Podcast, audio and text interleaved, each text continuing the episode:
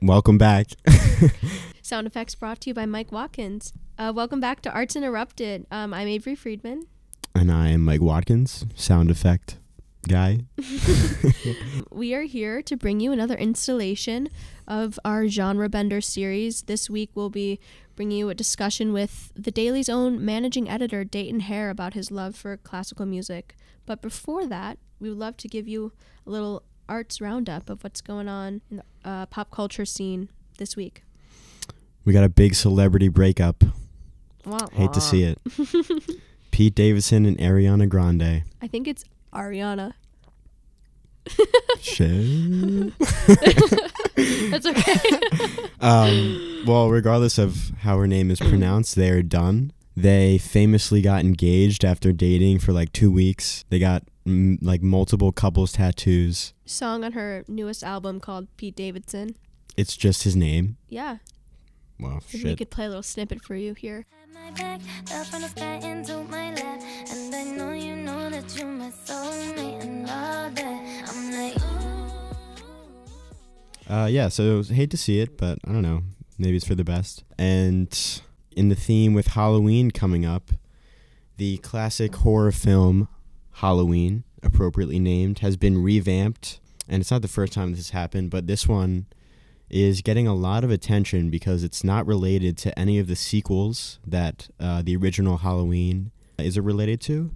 So it's kind of a brand new, fresh take. And interestingly enough, the director, when speaking about the movie, said that he thinks he's quietly made a very feminist horror movie, which is pretty interesting.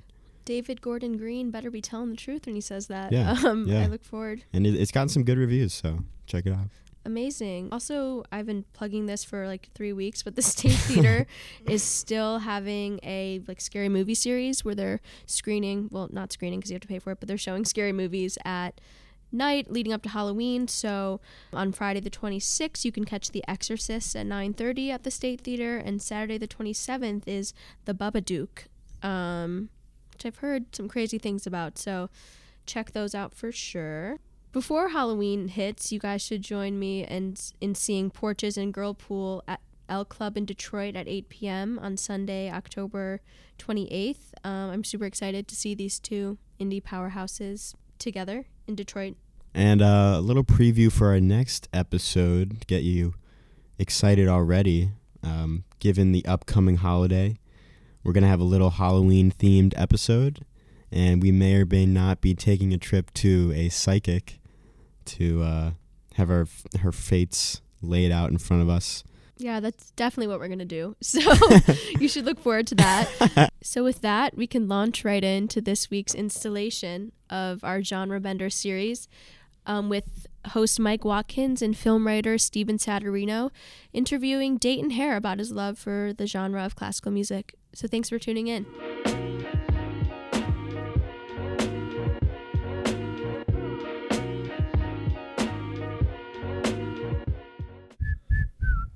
Oh, that's Messiah, isn't it? No, that's... Hold on. I can't go that high. Bum, bum, bum, bum, ba-da-da. Yeah, exactly, that one. Man, that's bum, bum, from the era of music I blocked out of my head. Phone a friend. It's spring. Right? Is it Vivaldi? It is Vivaldi. Yes. God, ding, ding, ding. I deliberately avoid him. Oh. All right. Well, let's talk about that. Well, it's less that I hate him than I'm just not interested in him, right? And it's just an era of music that I'm not fond of. It's not just him. It's most of his contemporaries also. What era was that? It was the Baroque era. He was born in 1678 or something. Just that whole few decades afterwards I'm not terribly fond of. Could you give those of us who are not as familiar with the Baroque period 2 other Baroque composers? Not do 5, we'll do 2. Are there others that we can just so we can just drop a pin in that era and get a sense? Sure. So the most famous ones would definitely be Bach, who I'm sure you've heard of, and And he's someone that I actually admire quite a lot. I like his music. It does a lot of interesting things, but a lot of his contemporaries I'm not so into. Like, another one is Handel, who's famous for Messiah. And, I mean, obviously they were talented composers who had interesting things to say, but they're just not things I'm particularly interested in hearing right now. All right, so let's sort of broaden this scope a little bit so we can hopefully narrow it. We are talking about classical music, which seems to me to be a very broad term mm-hmm. that covers many periods and many evolutions that, if we were to have lived in those periods, would be very obvious to us. Mm-hmm. But for me, I know next to nothing about classical music, and when I hear strings and sort of like a marching-ish melody, I just like throw it in the classical category. So if you could give us like a working definition of classical music, if that's even possible, and maybe why you appreciate it and what kind you appreciate. Sure. So you were hinting at something that I think is very important, is that it's difficult to pin down a specific definition because it's such a broad swath of time that we're talking about with so many different people involved. So, I mean, broadly speaking, classical music, quote unquote, is just a particular tradition of concert music that is created and written down by a composer and then performed by a variety of other people, depending on whatever it's scored for. And it was traditionally sort of music of religious institutions and the aristocracy of society, at least originally. So it has always been a sort of privileged form of music and has been preserved in a way that a lot of popular music of the day wasn't because of that. But it's undergone so many radical transformations along with society generally over the last several centuries that it's really something entirely different now. There's been a huge splintering, especially in terms of style and genre. It's just a lot broader and a lot more complicated than it used to be. So what would you say is your realm of classical music? What are you personally fond of? I'm fond of a lot of things, but what interests me the most is the music of today. People that are not dead and are writing, again, quote-unquote, classical music. But that, again, is a very different thing from what most people think of when they hear the term classical music. So could you give us an example that maybe we would recognize, like something that you've listened to from a contemporary artist? Sure, I can try. One thing that is like contemporary classical music that has sort of broken into the mainstream, say the work of Caroline Shaw, because she had a collab with Kanye a bit ago, and that sort of catapulted her into a broader audience. Now I'm awake, sleepless in your room. Hey, hey, hey, hey, don't say.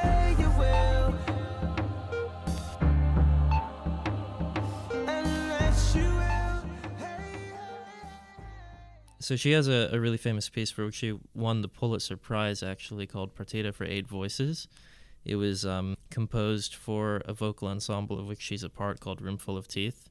They just do a lot of sort of experimental vocal performance things, drawing from musical traditions throughout the entire globe. So that's something that some people might be familiar with, even if they're not within the very niche community that I am. I'm a composer myself, so that's why I know a fair bit about this, but that's something that people could probably latch on to. Mm-hmm. Okay, so we're doing this thing where we are going to listen to a piece that you recommend real quick that would kind of exemplify what we're talking about. So what would be an example, maybe this Caroline Shaw piece that you were talking about? Yeah, we could start with that. Okay, what was that called again? Partita for Eight Voices, and it's sort of an interesting thing because it's a piece that is once very contemporary and referential to the classical tradition, in that a partita was a piece that actually came up, or a type of piece, a genre, that came up a lot during the Baroque era that we were talking about before, and it was then for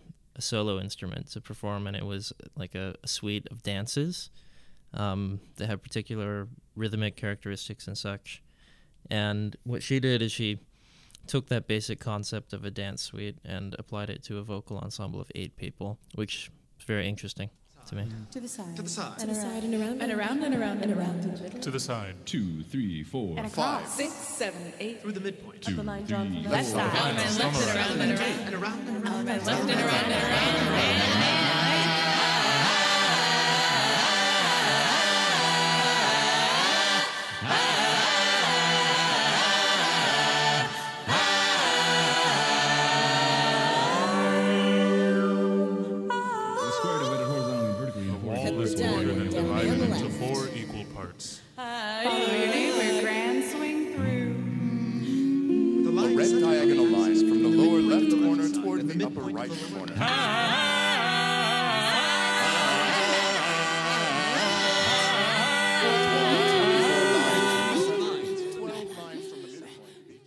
That was fantastic. That was really gorgeous. Yeah, she's a good composer.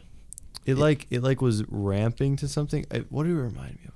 Okay, now this isn't a disparaging comment, but it reminded me of in 2001 when you see like the monolith and like the sounds of, I guess, the gods start like it's like this eerie buzzing, and that's like that as it like got to that note and it started resonating. That's what it reminded me of.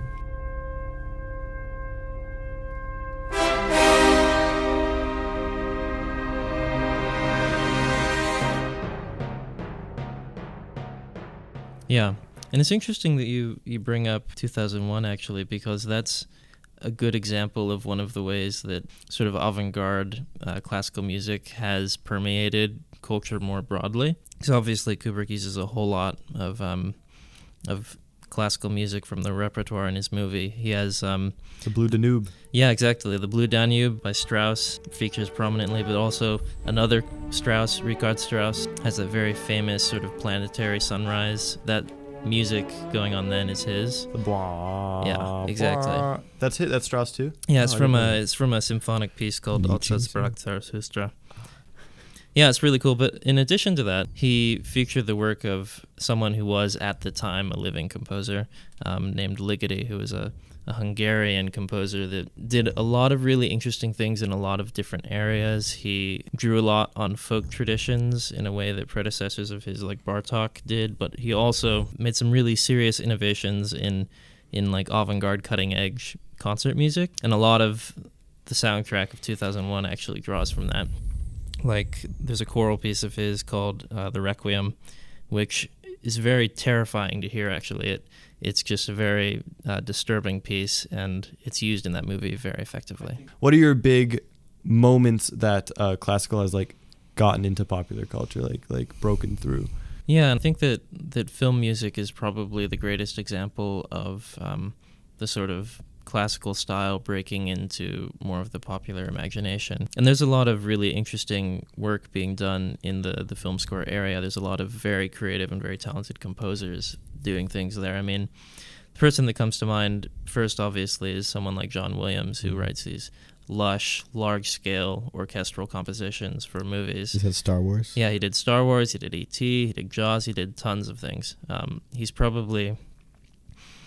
in terms of film music, he's the most recognizable composer that's worked in that genre. But more than that, there are people that are sort of trying to incorporate stranger music into films in a way that's very appealing to me personally. People like Johnny Greenwood, who is actually a guitarist for Radiohead, but he also does a lot of classical composition for films. He has collaborated with Paul Thomas Anderson on things like There Will Be Blood, which is just a marvelous score, I think. And so I think that's probably the best example of classical music starting to push its way into popular imagination. On Sunday at our daily meeting, I overheard you talking about this thing in the world of classical music where more conservative, traditional classical music fans had a certain distaste for more avant-garde composers and their listeners. Do you want to speak a little bit more on that kind of like generational trend? Sure. I don't know if it's fully generational, strictly speaking, but it's definitely a reality of the classical music world that avant-garde music hasn't been accepted by the broader classical community in the same way that, for instance, modern visual art has been accepted. You don't have people coming to concert halls and just selling out the house and packing the whole building to listen to someone like Ligeti, for instance, in the way that people go to MoMA to like stand for hours in front of like Jackson Pollock or something like that. So there's been this great disparity between how successful the different genres of art have been in integrating radical elements. And for whatever reason, classical music has had a harder time building a large-scale audience for the more radical sounds. And I think that part of that has to do with just the sheer amount of capital that it takes to put on performances of classical music. I mean, concert halls, orchestras, all of that is very expensive, and it has to be funded by someone, and the people that fund it oftentimes have more conservative tastes. Not to mention that there's this whole sort of museum culture that we've built up around the traditional repertoire, and we've sort of deified particular composers like Beethoven or Mozart. And so it's kind of been calcified in the way that we approach our music habits. But that is changing to a certain extent. Places like the LA Philharmonic have been really, really excellent about commissioning new composers, performing new work. Even the Detroit Symphony Orchestra has been good about this. And so I think that we're starting to see a shift in the culture towards paying more attention to people that are active today. So were you raised on classical music? How did you get into this genre and develop that appreciation? I wasn't really raised on it. I sort of found it on my own, actually, through film scores. I liked them quite a lot. And I suppose just reading on the internet about influence on the composers of film scores just led me deeper and deeper down the rabbit hole. Around when was that? Like, how old were you? It was probably about 14 or 15.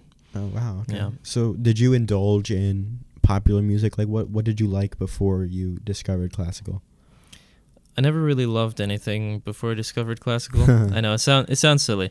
And now I listen to a lot of things. I'm not an exclusively classical listener by any means, but before that, I don't think there was any particular genre that was really, really attractive to me. So one last thing. If you could kind of ball up your ideas about classical music, given that it's a relatively underappreciated genre today in terms of the average music listener, what would you say as a plug for the genre? I would say that the best thing I can say on its behalf is that classical music is a very diverse body as a genre. There's a lot going on in it, and a lot of it is very different from the other things going on in it. And so, at least in my opinion, there's really something for everyone. There's just so much happening that if you dive into it and look a little bit, you're probably going to find something that you really like.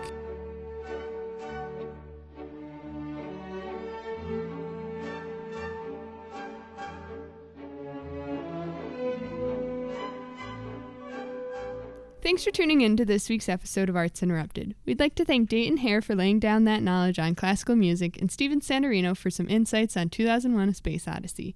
Arts Interrupted is hosted by Mike Watkins and Avery Friedman. Our audio engineer is Ryan Cox, and the intro music is done by Brad Gerwin. The podcast is produced by me, Olive Scott.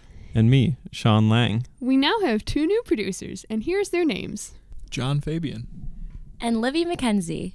Thanks for joining us this week. We'll see you next week to talk about some spooky stuff. Do you want to do one more imitation of her? Sure. Whoa, whoa, whoa.